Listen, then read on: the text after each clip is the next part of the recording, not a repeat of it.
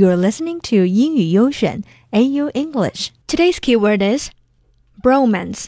B R O M A N C E. A bromance is a close, non-sexual bond between two or more men. 兄弟情或者基情. Yeah. Here is an example. The great bromance between Huo Jianhua and Hu Ge has been damaged by today's news. 霍建华和胡歌之间的 bromance 被今天的微博消息破坏了。说到这里，我太震惊了。胡歌 and 霍建华 's relationship is a perfect example of bromance. They met each other in the TV series《仙剑奇侠》in 2009. 从此，两人的激情史就轰轰烈烈的开始了。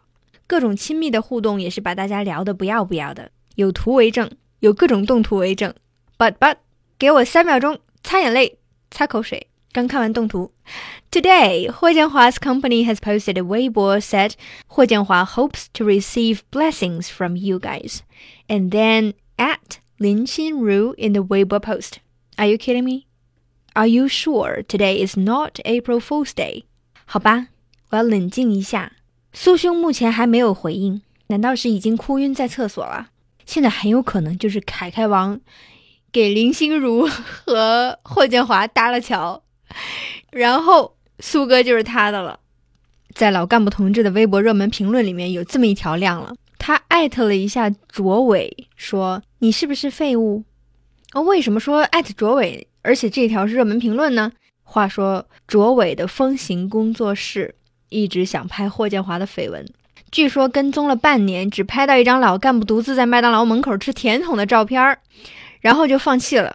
从那时候起，华哥的清流名声就广为流传了。Anyway, I hope 霍建华 can be happy with whomever he likes, and I refuse to mention the girl's name. 哎，不说他们俩了。